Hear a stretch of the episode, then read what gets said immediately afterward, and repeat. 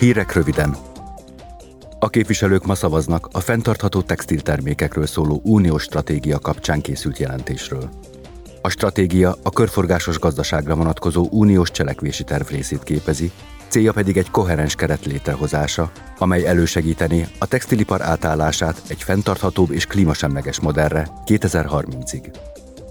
A képviselők biztosítani kívánják, hogy az uniós piacon forgalomba hozott textiltermékek hosszú élettartalmúak és újrafeldolgozhatók legyenek, nagy részt újrahasznosított szálakból készüljenek, ne tartalmazanak veszélyes anyagokat, és hogy előállításuk során tartsák tiszteletben az emberi és munkavállalói jogokat.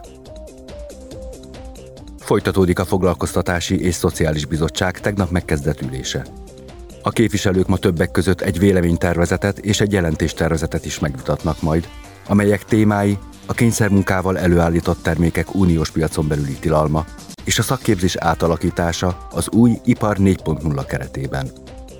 Az ülésen emellett egy az időtálló munkahelyekről és a zöld és digitális átálláshoz szükséges készségekről szóló meghallgatásra is sor kerül. Az Alkotmányügyi Bizottság tegnap felkérte a nemzeti parlamentek képviselőit, hogy értékeljék az európai választási szabályok felülvizsgálatára irányuló európai parlamenti javaslatot.